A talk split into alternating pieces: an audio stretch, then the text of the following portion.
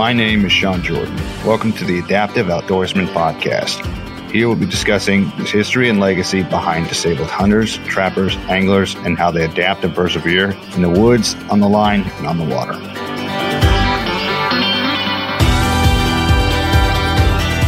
Welcome to the Adaptive Outdoorsman Podcast. I'm joined by a very special guest, and his uh, Instagram moniker is the Accessible Hunter. And I'll let you take it away and introduce yourself. Hi, well, thanks for having me on your podcast, Sean. I really appreciate it.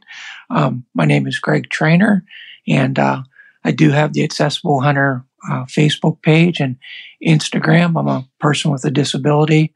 I'm a quadriplegic. I'm paralyzed from my chest down due to a diving accident in 1999. So, going on 23 years uh, is a is a wheelchair user, and I love the outdoors, and I still try to get out and get after it as much as I can. That's nice. Uh, what got you into hunting?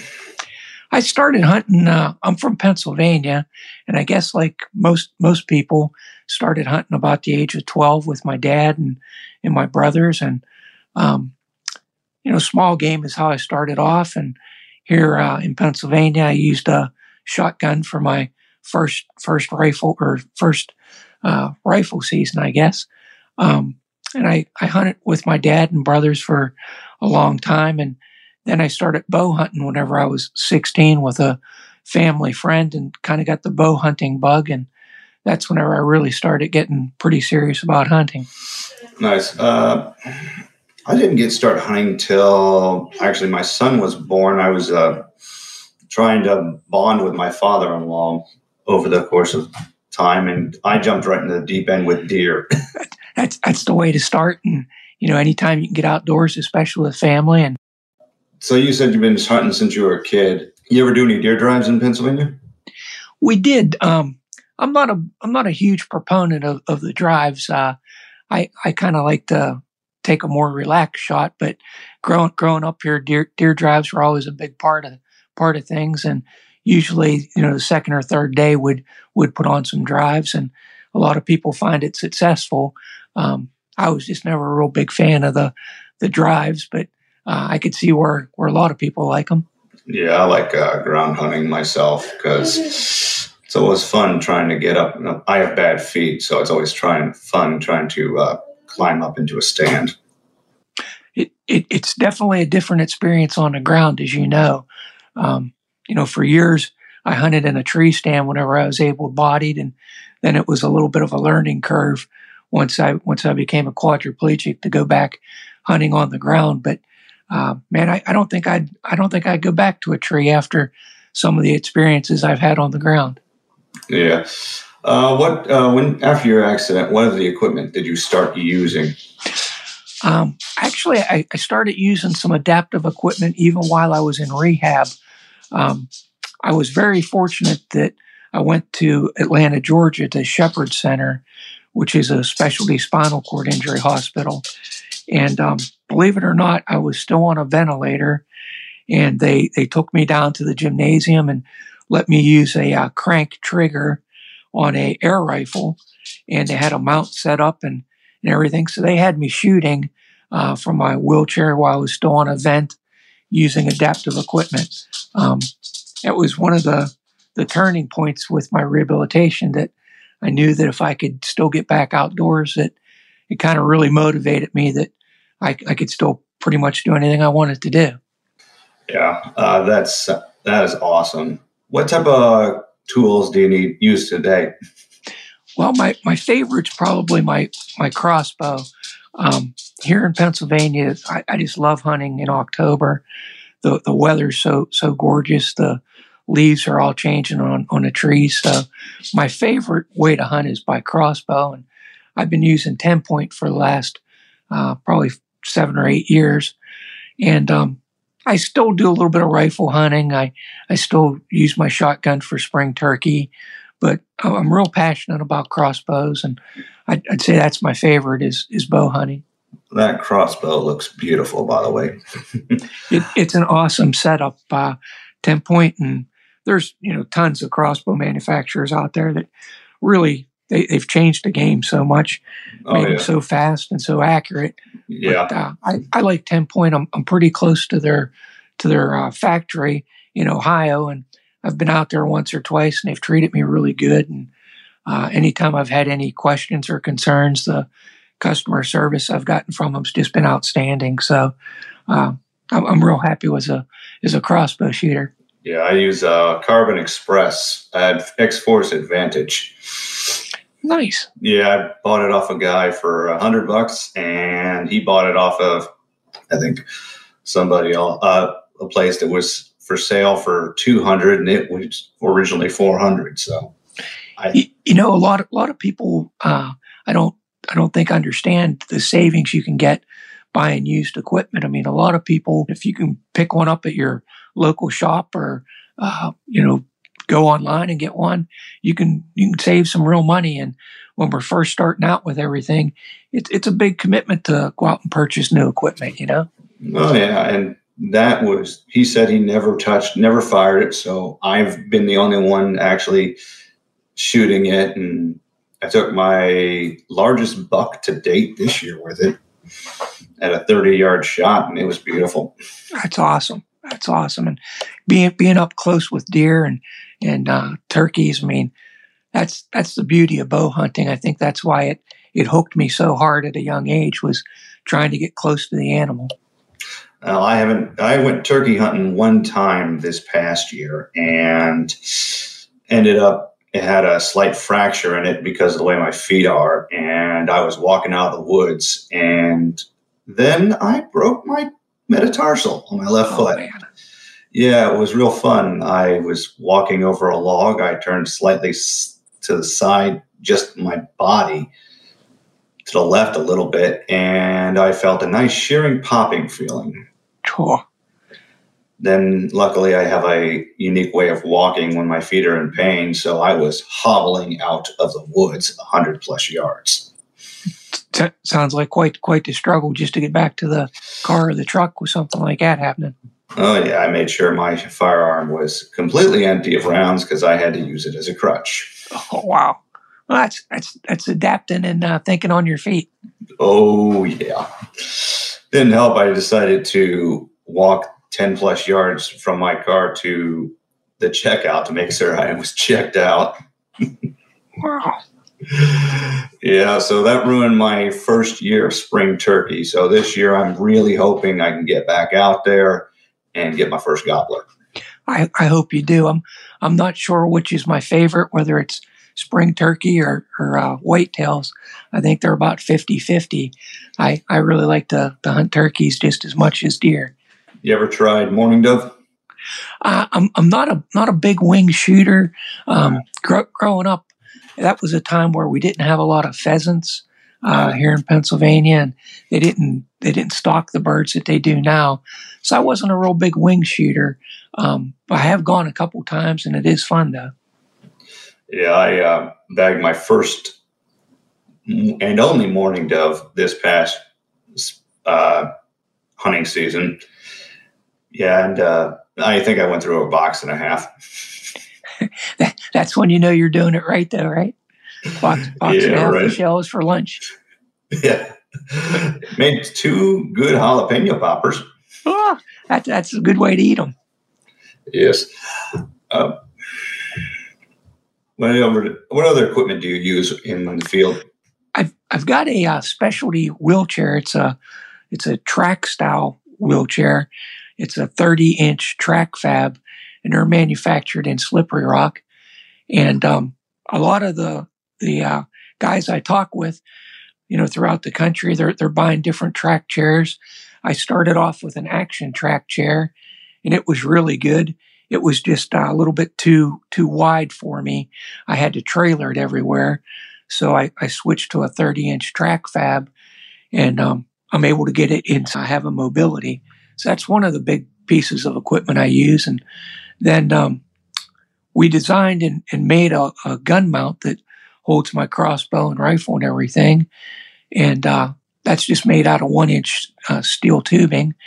And I use a sip and puff trigger that's manufactured from Be Adaptive uh, trigger. And it's a 12 volt uh, battery operated trigger that I suck on like a straw, and it has an actuator that pulls the trigger, which is kind of cool. Um, being paralyzed from the chest down, I can't feel my arms. And whenever I was using the crank trigger, um, the BMF trigger act- activator, I couldn't feel my hand. So I was having to look through the scope and then look at my hand to see when the bow or the rifle would go off. So using the sip and puff trigger, I'm, I'm just, I find I'm a little bit more, more accurate and having the, uh, the mount makes everything real stable and I'm a lot more accurate these days. Yeah, I like the screen setup on it. You definitely know you're not going to be missing a shot because you know what exactly is going to activate the trigger setup. Right. It's it's it's a it's a quick uh, just a sip and puff, um, and then you mentioned about a screen setup.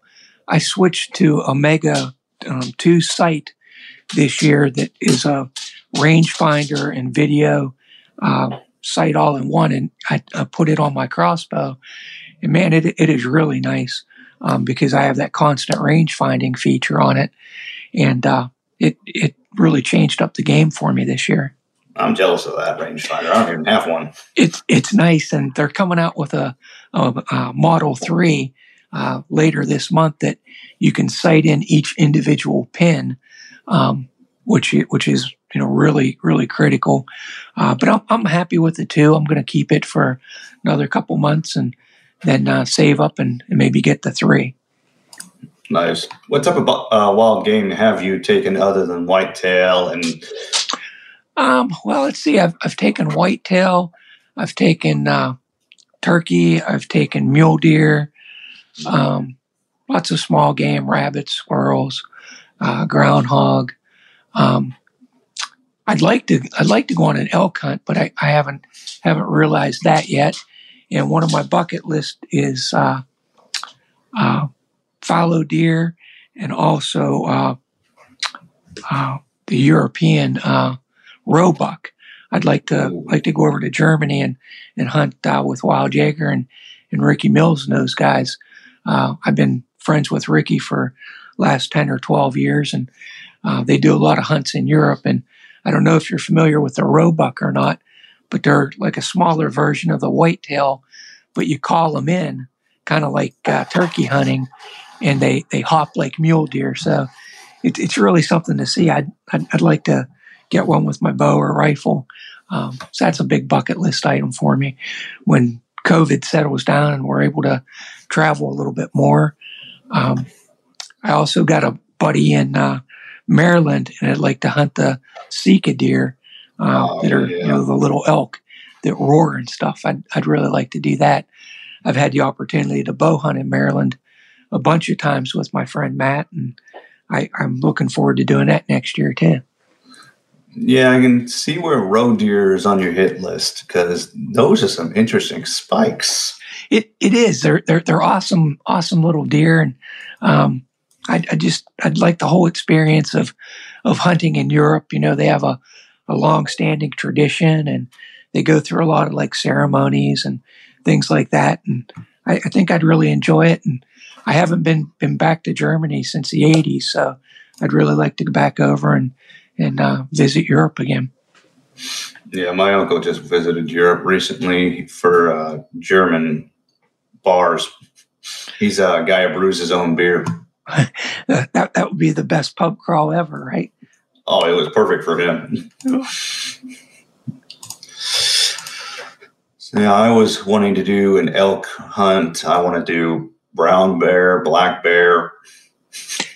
I, I've I've hunted bear in Canada before my injury, but I, I didn't didn't get to tag any. Um, but boy, that was an experience in itself. Just hunting up in Ontario and spring bear over bait. I, I got a real kick out of that. I'd, I'd like to do that again. Um, I always joke with buddies that I'd, I'd be happy hunting anything. You know, I'd I'd sit in a parking lot all day if if that's what we were uh, doing to, to hunt. You know, um, yeah. I just I like being outside and like going with with friends and family, and I just I, I really enjoy nature uh, no matter what we're hunting. So uh, whether it's squirrels or or grizzly bears, I'd I'd be in on a hunt with you. I haven't yet to hunt squirrels properly. Not bagging a single squirrel yet. That, that's a lot of fun and uh, always always something good to do with young young kids and get people involved and uh, you know you don't have to be so quiet and you don't take it very seriously and it, it can yeah. be a, a, really a good hunt. Yeah, it kind of reminds me of uh, waterfowl. Yeah, I, I have hunted a few few uh, snow geese and and uh, Canada geese, but I'm, I'm not a real real fast shooter. Um, I've gotten a couple pheasants with my shotgun after my injury and things, but I'm just not not a real big uh, shotgunner for waterfowl, and I, I, I, don't think I have the the movement to, to get on them. When I'm deer hunting, and I, I try to set up like an ambush point where I can move my uh, mount probably 10 or 12 inches left or right, which translates to about a 20 or 30 foot uh, radius of where I think that deer is going to walk. And then I, I can tip my, my mount or um, on my on my power wheelchairs, I have tilt recline. And by pulling back on my joystick, I can elevate the, the front of my crossbow. So I can kind of, you know, set up where I think a deer is going to be. And then I hope that it walks into my kill zone or, or where I have my scope pointed. And with waterfowl, I just, I don't have that much of a, a range, you know? Well, you've still gotten more waterfowl than I have. I, have I've gotten a couple. So, uh, like you, I've probably shot shot a box and a half of, of shells easily for every every one I got. So, uh, well, that's that's still more birds than me. I have I went out with my uh, cousin this not this year, but the year before, and we were set up in this one location. Opening day, waterfowl, cold, clear skies, not a single bird. That makes for a long day, doesn't it? Oh yeah, especially when we had to walk back through the stream, and then we got it back in the boat, and we got back to shore, and I'm hopping out. My foot gets stuck, and I land sideways in the water with my waders. Oh, geez. That, that, that had to be cold, wet, and miserable. Luckily, I was close to the car. I'm, I'm, sure with your good attitude, you were laughing about it and uh, joking, and, and that, that makes the, the hunt memorable, you know? Yeah, that was memorable. It also was memorable because we were, as we were shoving off for the morning in the dark, we saw a big old truck going near our vehicles and looked like he was angry because he burnt out and was leaving tread and everything. And we didn't realize it at the time, but the rocks he flung had hit my back windshield. And yep, when I decided to shut all doors, the compression broke the whole window. Jeez, that, that hunt went from uh, falling down, being cold, to expensive and and uh, uh, costly, all, all, in the same trip, huh? Yeah, I would rather have just been cold and miserable driving home. saying to my wife, "Sweetheart, I didn't get any deer," instead of "Sweetheart, we're missing a back window." Jeez, that that's uh, that's terrible. I'm sorry sorry that happened to you. Hey, it's a learning experience. Now I go with my cousin, so it's his vehicle. make, make him drive, huh? Yep. So you said you live close to Ohio? I do. Uh, I'm, I'm about 20 miles south of Pittsburgh. I live in uh, Washington County, which is the southwestern corner of Pennsylvania. And um, I'm only probably about uh, 20 minutes from from Ohio uh, if, if, I go across 70 that way. Um, so I, I, get over to, to Wheeling, uh, West Virginia, and uh, kind of the three state area right there Pennsylvania, West Virginia, and Ohio. I'm, I'm down in the corner. Nice. I am actually in Indiana, uh, Northeast Indiana. So I'm close to Ohio too. Just, just the other side of it. Yeah, I'm about 45 minutes from the state line. I'm up near uh, Fort Wayne, Indiana. Oh, we we've driven out through there a few times on a on a couple of hunts out west, and Indiana's a beautiful state, and uh, you guys got some some big deer out that way too. Yeah, my father-in-law bagged the largest in Huntington County, uh, 178 and three eighths. That that's, is a monster. That's after dried. Wow, that's good. One. Good for him. That's a oh. that's a once in a lifetime buck, and wow, that's that, that's just amazing. Yeah. Other than his last doe that he bagged because he has Parkinson's, bad back, diabetes, and that forced him out of hunting. He bagged one more deer before he couldn't hunt anymore. So that lifetime achievement of his uh, went up on his wall. Oh, he's in, absolutely has to.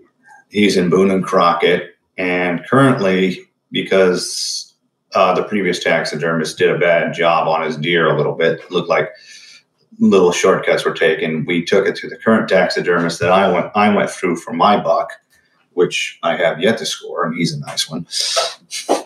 Uh, she's wanting to fix him up a little bit, and I said I'd cover the cost for it as a gift for Christmas. That, that is super nice of you, and something he'll, I'm sure, treasure and uh, you know look look on his wall with pride and, and remember that hunt. That's that's the big thing about taxidermy. You know, I've got a couple mounts uh, here in the house, and every time I look at it, I, I, remember who I was with and how much how much it meant to me. And I, I don't think the non-hunter realizes how important taxidermy or a skull mount, a European mount, can be, and uh, just you know to remember the animal and to to give thanks of of uh, everything you went through to get it. You know. Oh yes, I always say that it is immortalizing what they were to me. Yeah. I took I had trail cam pictures of the deer I took, and I have this one I want to get in an oil painting next to it. It showcases he has full magnus, magnificentness. so, do you how much uh, do you hunt majorly private or public land? I hunt a little bit of both. Um, I'm fortunate that here in PA we've got a lot of state game lands, and I've got a couple of state game lands that uh, have pretty good access for wheelchair users. They've got uh, gates open that I, I, have a permit to hunt out of my vehicle. So um, I've got a full size Dodge ProMaster van, and it, you know, I, I, can slide the side door open and use a uh, Mr. Buddy heater to kind of stay warm on some rifle hunts. And if I want to hunt public land, I can do that. And then I have a couple of, of close friends that own farms and they invite me out to do some deer management with them, and uh, it, it's a pretty close knit community around around me. That I'm fortunate I got friends and family that I can hunt on their property or or hunt the state game lands too. Um, you know, during, during the week is, is always good for state game lands, and uh, I try to get out in the in the early afternoon and, and hunt the evenings, and um, I do a little bit both. I'd say probably 50 50. Yeah, I uh, have private land that's my family's. It's more or less. You've heard Mark Kenyon talk about how he hunted the suburbs of Washington D.C.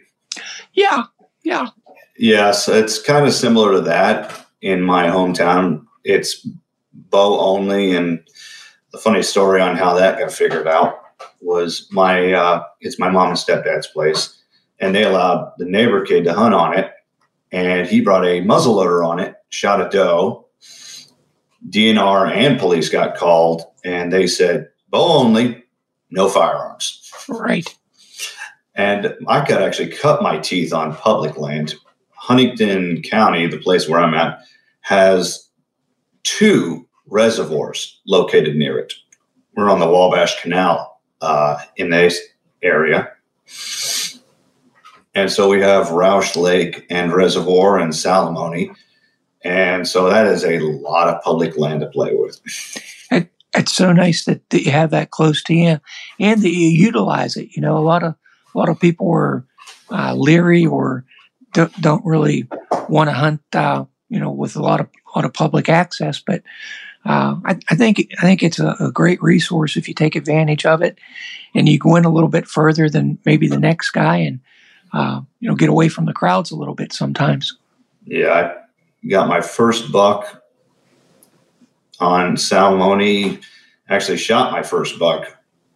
My, the first day I went out hunting with my uh, father-in-law on that cold November morning with steel toes. I actually shot one, but I didn't realize what I was doing, you know, amateurish, and I followed it too much, lost him. So sometimes that happens, you know, and it's a it's a big learning curve with uh, and deer, and it, it's not the easiest thing in the world to do sometimes. And uh, it, it, happens to all of us. The, the guy that tells you he never lost a deer or hit one and didn't find it uh, probably hasn't been hunting too long. So you got yours out of the way quick. That's all. Yeah. I bet you you've lost a few too.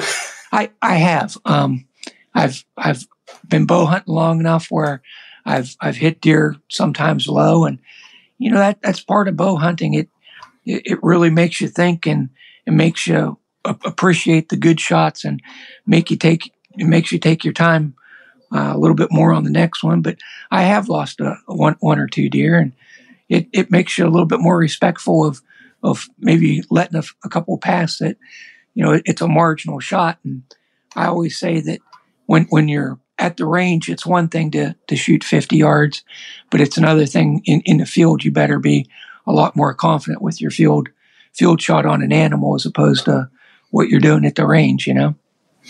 Yeah, I actually just took my muzzle loader out to the range, and I hadn't used it in a while, and it needs a little cleaning. I, I did some flintlock hunting here whenever I was probably 18. I, I used a flintlock uh, three years and, and I liked it, but I was wearing contacts, and every time the pan would go off, I think I'd flinch and I wasn't as accurate as maybe I, I should have been with it. Um, but I, I, did get a, a doe with it. Um, but muzzle loading was, was just not for me. Yeah. You ever seen the uh, new type of muzzle loader they have? The the inlines. Uh, this one is a little bit different. It actually you has a shelf in the barrel. Huh. Yes, and they actually have a shell basically in the back. So how it goes is there's a shelf in the barrel. You push down the, uh, round, and it hits on the the uh, shelf. Then you insert your powder, which is encased in a capsule similar to a shotgun shell. You put that in the back. Then you put your primer in there. You lock it up, and it is literally ready to fire after that. Huh. I, have never never seen this. I I have to do a little bit of research and check those out. Yeah, I, it for some reason it eluding me the name of it, but I'm real interested in one of those. I I, I don't know if I can extend my seasons anymore with with a muzzleloader hunt as much as much as I bow hunt. Um, I, I think if I do one more season, I'll I'll be out out, out all year. Yeah, my seasons go with us. Uh, we start in October, and that's literally bow from October first to well January second was our last day of officially hunting with the general season, and in that we also have rifle firearm season, which is two weeks in November, and then two weeks in December is muzzle loader. That, that's about how it how it is here too. Um, I didn't even go back out with with my rifle. I, I got a small four point with with my crossbow this year, and I still have two doe tags, and I, I could have went back out for extended season, but uh, the weather was kind of rainy and and colder, and I just kind of took it easy a little bit this year. I didn't didn't go back out as much as I had in previous years. Yeah, I didn't get to go out much. I went out a lot this year, but I didn't get to go out and didn't get that big doe that's literally traipsing around my uh, private land that I hunt. Right. That that doe sniffed me out five times this year. I'll, I'll tell you, a mature doe is uh, every bit is aware and cagey, I think, as some of the bucks. I, I, know a lot of guys will argue that point with me, but I've been busted by Mama Doe uh, several times, and I, I, think they're they're pretty tough to to beat their nose and their eyesight sometimes.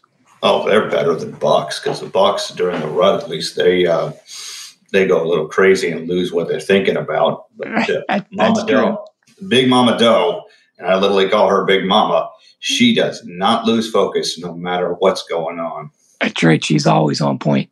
Oh, yeah.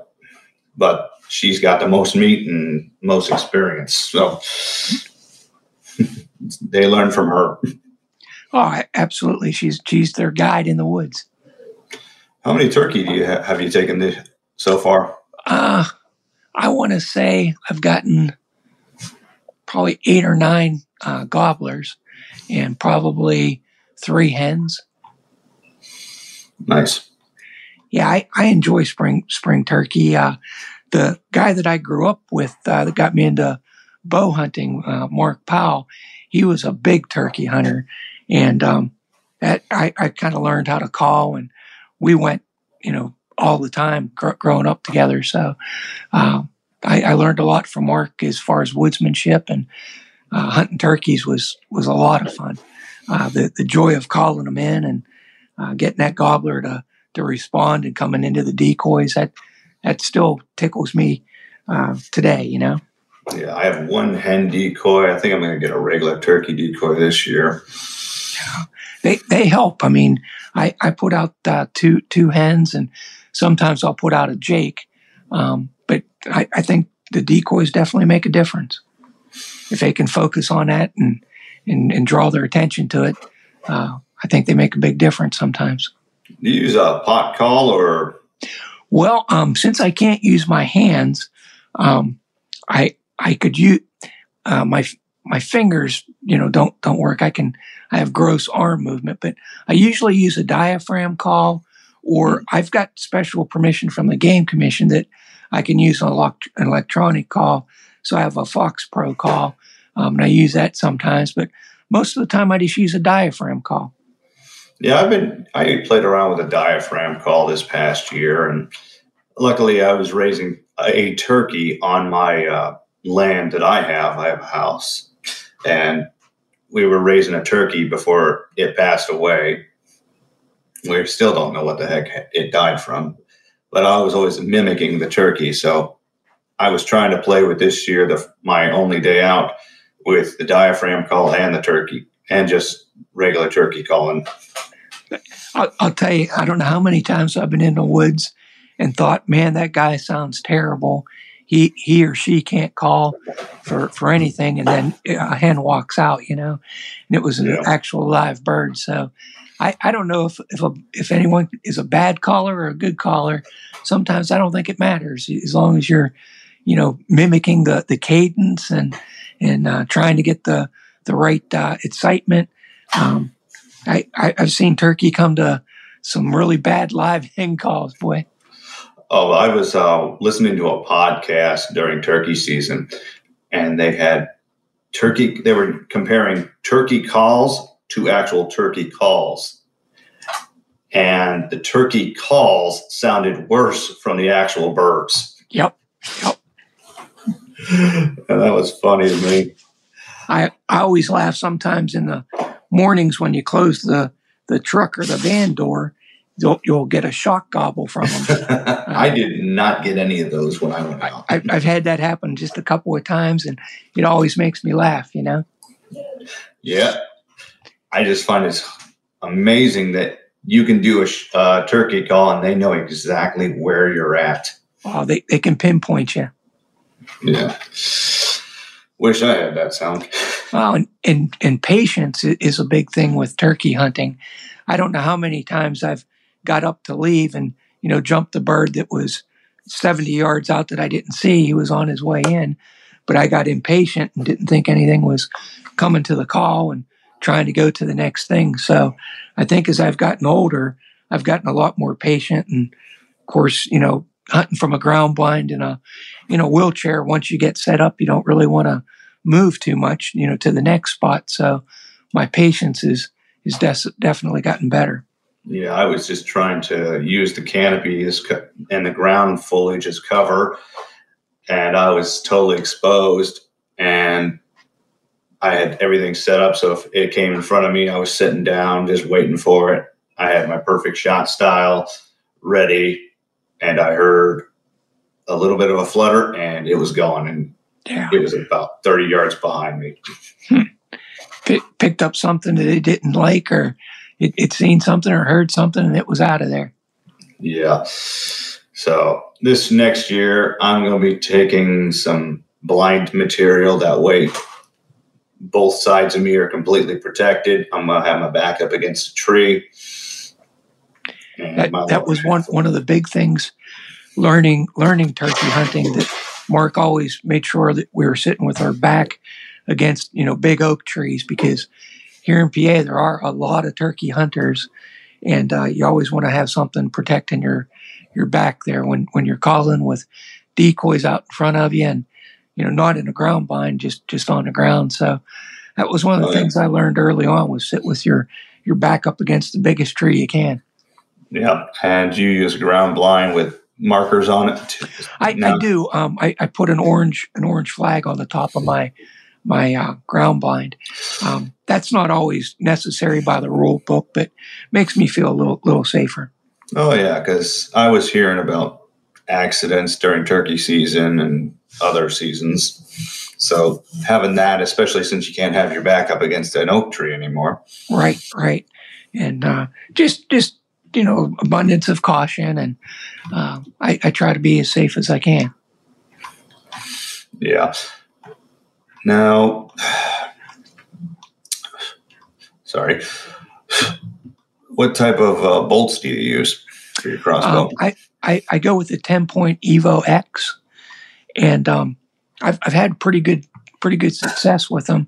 They're the carbon fiber bolts, and um, hunting on the ground, I, I, found out pretty quick that I need it lighted nocks.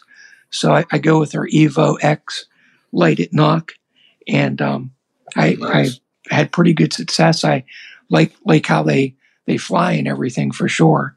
Um, I've, I've had had good luck with them, and as far as them grouping with with this TenPoint crossbow, shooting at the range, I always have to.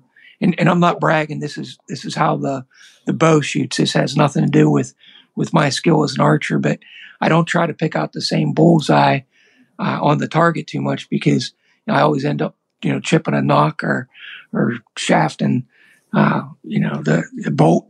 Um, they're just that accurate. The, these these Evo X bolts. Nice. What type of broadheads do you use? Um, VIP, the Veteran In- Innovative Products. Hmm. Um, they have a. Uh, uh, it's called a um, Combat Veteran, and I shoot a hundred grain VIP Combat Veteran, and uh, it really did a nice job on the buck I shot this year. Um, I know some people uh, are either heavily into mechanical broadheads or heavily into fixed, and I think it's just the one that, that you have confidence in, and and you know you, you shoot the best. And I usually start shooting at the archery range in in April and May, and I, I shoot all, all all year and try to get up to October. So uh, I'm pretty confident whenever I take the shot that my broadhead's going to go where where I'm aiming. You know. Yeah, I got a Muzzy broadhead, so for me it was cheaper this past because I my second year out, I completely spaced out how to use a pro, uh, proper after I had, after I got my uh, first buck, which was two years after my miss. The year after that, I thought I had it all settled up, and then I completely spaced out how to read a scope and I had lighted nocks, hybrid broadheads, the works, and lost them. Oh man! So I stuck with the cheap stuff, and I've killed some pretty good ones with the cheap stuff. So you, you, you know what? Uh, whenever whenever you're uh, thinking about deer hunting, and it, it doesn't always have to be the most expensive thing on the shelf to get the job done. Um, I, I, I can't stress that enough that when people want to start hunting, and, and you're going out, you don't have to go out and spend a ton of money to be successful. You, you have to put the the time in at the range and time in scouting and and really you know be be a hunter. You you can't buy success. Uh, I, I know a lot of people want to go out there and buy this or buy that and think they're going to shoot a 170 class deer, but that that's not how that works. You know, at least at least in my opinion. Um, yeah. And I, have I've killed a lot of deer with a bow with a variety of broadheads, and I, and I've lost a couple of, of deer, and it was in, in no fault of the broadhead. I, I, I take full responsibility on on shot placement. You know. Oh, I do too. I've had a bad shot on a little one. but but I will tell you that after after I did lose a deer, I would change broadheads. right. Well, the ones I'm using are tried and true right now, and they do a pretty good job. Yeah, My buck. Oh, sorry. Oh, I, I was just going to say I'm I'm real happy with these VIP ones, and I, I think I'm going to be using them for a long time now, just on the accuracy. And uh, I, I, really like how, how they're how they're made and the blood trail they put out. And when you find something you like and you got good confidence with it, I think you stick with it just like you're doing, and until you don't have confidence in it anymore. You know. Yeah, I'm thinking about getting to a single bevel or uh, dirt nappers just to try them out, but seeing them when I shot my deer, he was at a slight angle, and it was a both a double lung, and when I hit him, he did a 180 turn when it, with the mule kick. So the entry wound was small, but the exit wound on that one lung, it literally just opened up and then went out to his belly. I thought I'd hit a gut shot. That's how far back down it went and missed every single thing. Wow. He traveled, I think, 20 yards back. The doe he was with came back looking for him. He crashed and she took off. Wow. So, yeah, that's a memorable experience. I'd love to just rant about that one for you you'll you'll be able to tell that story and, until you're old and gray and and then still some right right? And my wife will be annoyed that i have another dead deer on the wall. Oh that, hunting stories are the best man. That's that's when we can re- relive it you know? Yeah i'm wanting to get into heavy heavily get into fishing this year this year. I've, I've done a little bit of fishing before my injury and then a little bit after. And i i I'm not a huge fisherman, but I, I can see how people like it. Um, now, uh, now, how did you uh, reel in your fish that you caught? I'm looking at a picture from your website. I've I've got a uh, universal cuff on my right hand, and I went really low tech, Sean. Um, I cut off a piece of PVC pipe. Um, I think it was inch and a half PVC pipe, and I zip tied that onto my universal cuff on my right hand, and I slipped that onto the the crank, um, just uh, of a uh, cheap cheap uh, uh, reel, and I had a, a, mount, a piece of pipe that I stuck uh, um, on on my chair that held my held my um, fishing rod up in the air, and I just reeled as, as much as I could and and pulled back, and when it got you know pretty close to shore, I, I just put my, I turned my power wheelchair on and backed my chair up and kind of just drug it the rest of the five feet out of the water. And uh, did my best because my, my arm was about ready to fall off from, from crank and I, I don't have a lot of strength in it. So it was, hey. uh, it was an experience in itself. That is a big fish, man. It, it, it was, I've, I've, I've had, you know, really good luck where I fished in a couple of, good ponds and, and, and been able to catch some nice fish. And um, before my injury, I went camping up up in Canada with my friend Dave, and we went out bass fishing a lot. And I caught a really nice uh, muskie on a uh, single hook, and that that was another good fishing memory for me. That I, I caught just a huge muskie, and it's on my wall too. So. Um, I, I, wouldn't say I'm a huge fisherman, but I, I do enjoy it, and I like going out boating on on like pontoon boats and things now, and and uh, being with friends. That's that's always a good time. Oh yeah, and I agree. Being with friends and hunting is one of the best experiences ever. You, know, it's it's it's a family a family vacation, a, a time to get together. Some of my friends I don't see throughout the year, but we plan hunting trips together. You know, and I can always count on them that hey, if I need need to go out or I don't have anybody to take me, or if I need a deer, you know, processed or, or something, I can call them. And uh, hunting friends are, are, the best. It's a it's a small community, and I'm, I'm really thankful for the for the guys and girls that go out with me and help me. Yeah, I'm I'm definitely thankful for that because I wouldn't have met some of the people that I've met, especially since I decided to start a podcast I've just met so many people in the hunting community that are very supportive and will help you out at a moment's notice. And it's really amazing that you know we're, we're all coming from different backgrounds. Uh, whether you grew up in a city, grew up in the country, had a parent or or somebody that took you hunting, or you got into it later later in life. But we all have the same shared experience of enjoyment of of the trip, of you know.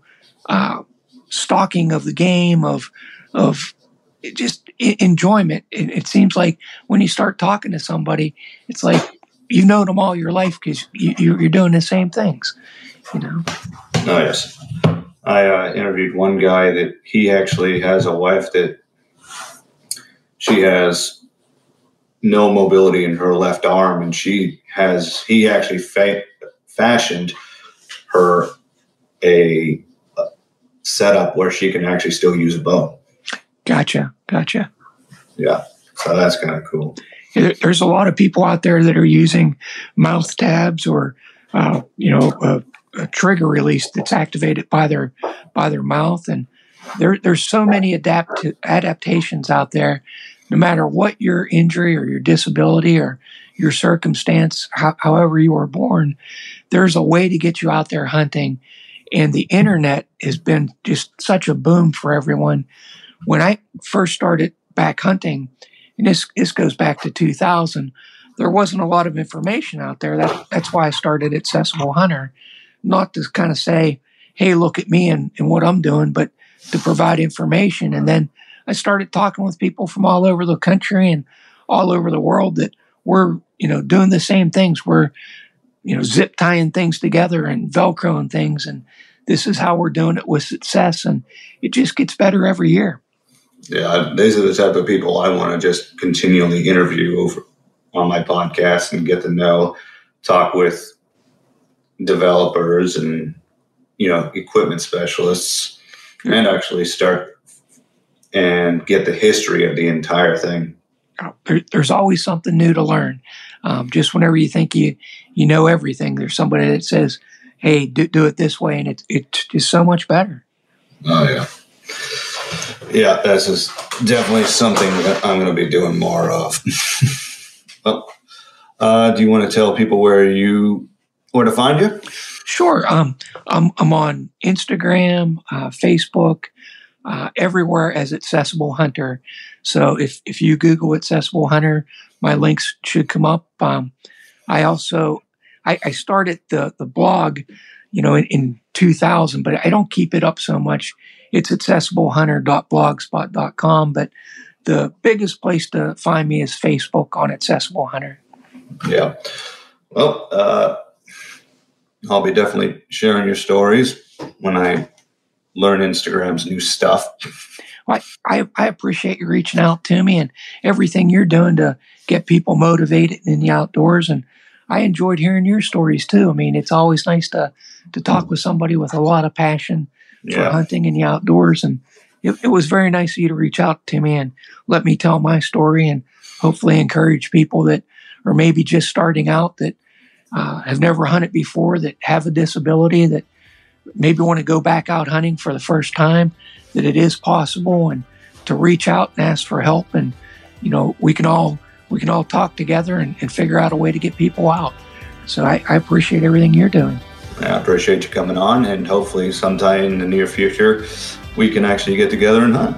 Absolutely, I, I would love that.